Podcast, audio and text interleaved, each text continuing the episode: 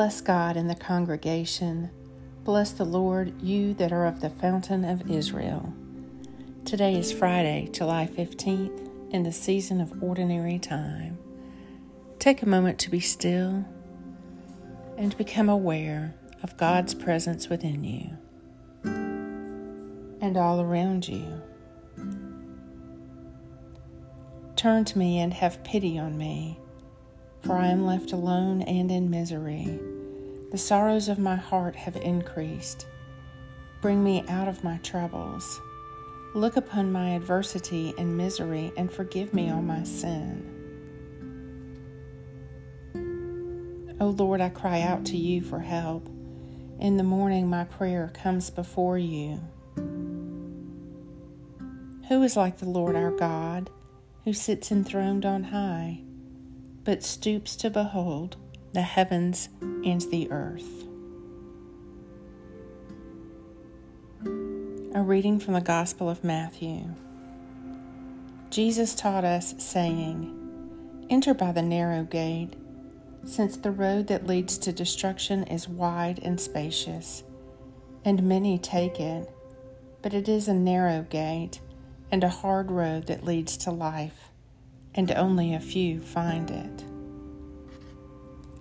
Matthew 7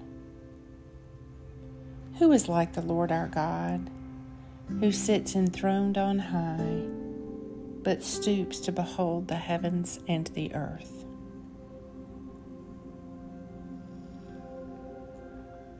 The Morning Psalm If the Lord had not been on our side, let Israel now say, if the Lord had not been on our side, when enemies rose up against us, they would have swallowed us up alive in their fierce anger toward us.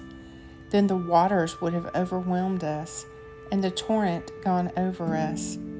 Then would the raging waters have gone over us. Blessed be the Lord, He has not given us over to be prey for their teeth. We have escaped like a bird from the snare of a fowler. The snare is broken and we have escaped. Our help is in the name of the Lord, the maker of heaven and earth. Psalm 124. Who is like the Lord our God, who sits enthroned on high, but stoops to behold the heavens and the earth?